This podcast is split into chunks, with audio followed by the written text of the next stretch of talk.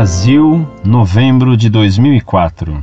Prezados senhores, salve Maria. Essa é a saudação que me foi apresentada quando conheci uma das sedes da TFP em minha cidade, no ano de 1994. Com muita alegria, pude observá-la nas suas respostas a tantas perguntas que são enviadas a esse site. Em uma crítica de Dom Estevão sobre o artigo Viva o Papa, pude observar que ele mencionou que o senhor Orlando Fedeli seria dissidente dessa mesma TFP. De 1994 a 1995, frequentemente participava das atividades para jovens nessa sede da TFP e aprendi a amar a verdadeira Igreja de Cristo. Porém, perdi o contato por razões particulares. Em meados de 1999, quando a TFP não tinha mais uma sede em minha cidade, verifiquei que, encontrando antigos conhecidos que participavam comigo da mesma, faziam parte agora da Associação Cultural Nossa Senhora de Fátima. Não pude deixar de ficar descontente com essa separação, mas pude perceber que havia alguma coisa de errado.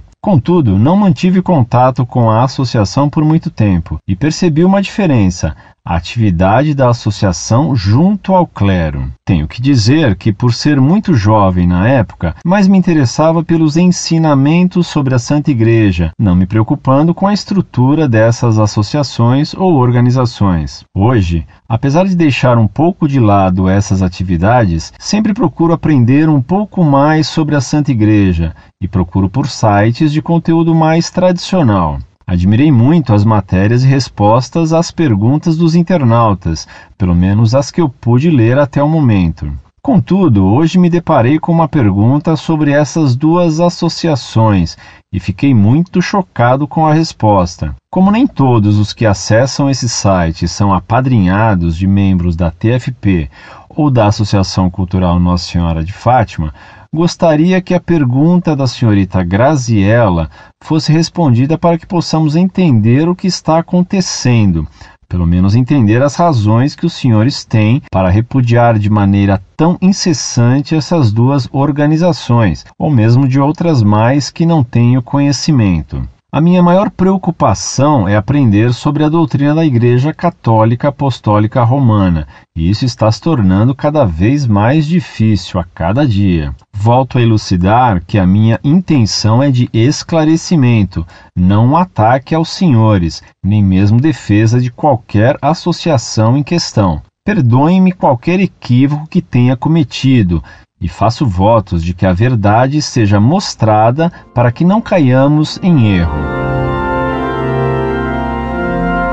Prezado Salve Maria. A saudação Salve Maria era dos congregados marianos e das filhas de Maria. A TFP, que contava inicialmente com muitos congregados, adotou essa saudação. Eu mesmo sou congregado mariano, como fui infelizmente membro da TFP durante 30 anos. Saí em 1983 quando descobri que por trás do estandarte se defendiam doutrinas que não eram católicas e que havia mesmo uma sociedade secreta desconhecida pela maioria dos tefepistas. Denunciei essas doutrinas e essa sociedade secreta pelos jornais e em entrevistas pela TV e por revistas. A TFP escreveu três volumes contra mim, nos quais até falsificou minhas cartas. Depois da morte do profeta imortal e inerrante, a TFP se dividiu. Dr. Plínio ao fazer-se crer imortal, preparou uma bomba relógio. Quando ele morresse, a TFP se autodestruiria. Ademais, ele deixou o controle da sociedade para os mais velhos, os que lá se chamam, ridiculamente, de provectos, enquanto dava todo o seu apoio a seu discípulo dileto, João Esconamilho Cladias, aquele que, no dizer de Plínio, tinha olhos redondos e andaluzes. Essa divisão proposital só podia causar uma divisão na TFP, e foi o que aconteceu. Os provectos não aceitaram que se cultuasse Esconamilho como se cultuara deliradamente Doutor Plínio, quis ut Plinius. Esconamilho ensinara aos fanáticos a gritar. Depois do falecimento do pseudo-profeta imortal, Esconamilho fez com que gritassem quis ut Ioannes, quem é como João. De fato, é difícil encontrar alguém como João Esconamilho, capaz de, durante 40 anos, defender certas teses e certos cultos e depois virar a casaca, metamorfoseando-se em um devoto de João Paulo II, que ele sempre chamou de JP2, e chefe da estrutura, Estrutura era como o Dr. Plínio e ele chamavam o clero da Igreja Católica, dirigida pelo Papa e pelo Episcopado, e perguntavam: Onde há um bispo fiel? Faça o favor. Vai me dizer que D é fiel? Faça-me o favor. Agora parece que Esconamilho, sempre oportunista, encontrou vários bispos fiéis, aos quais promete passar uma rasteira. Plínio e João haviam criado uma ordem clandestina, cujo ordo proibia seus membros de ficar numa mesma calçada em que estivesse uma moça que conheciam. E isso era punido como pecado mortal, subgrave. Agora Esconamilho descobriu os encantos de uma TFP feminina.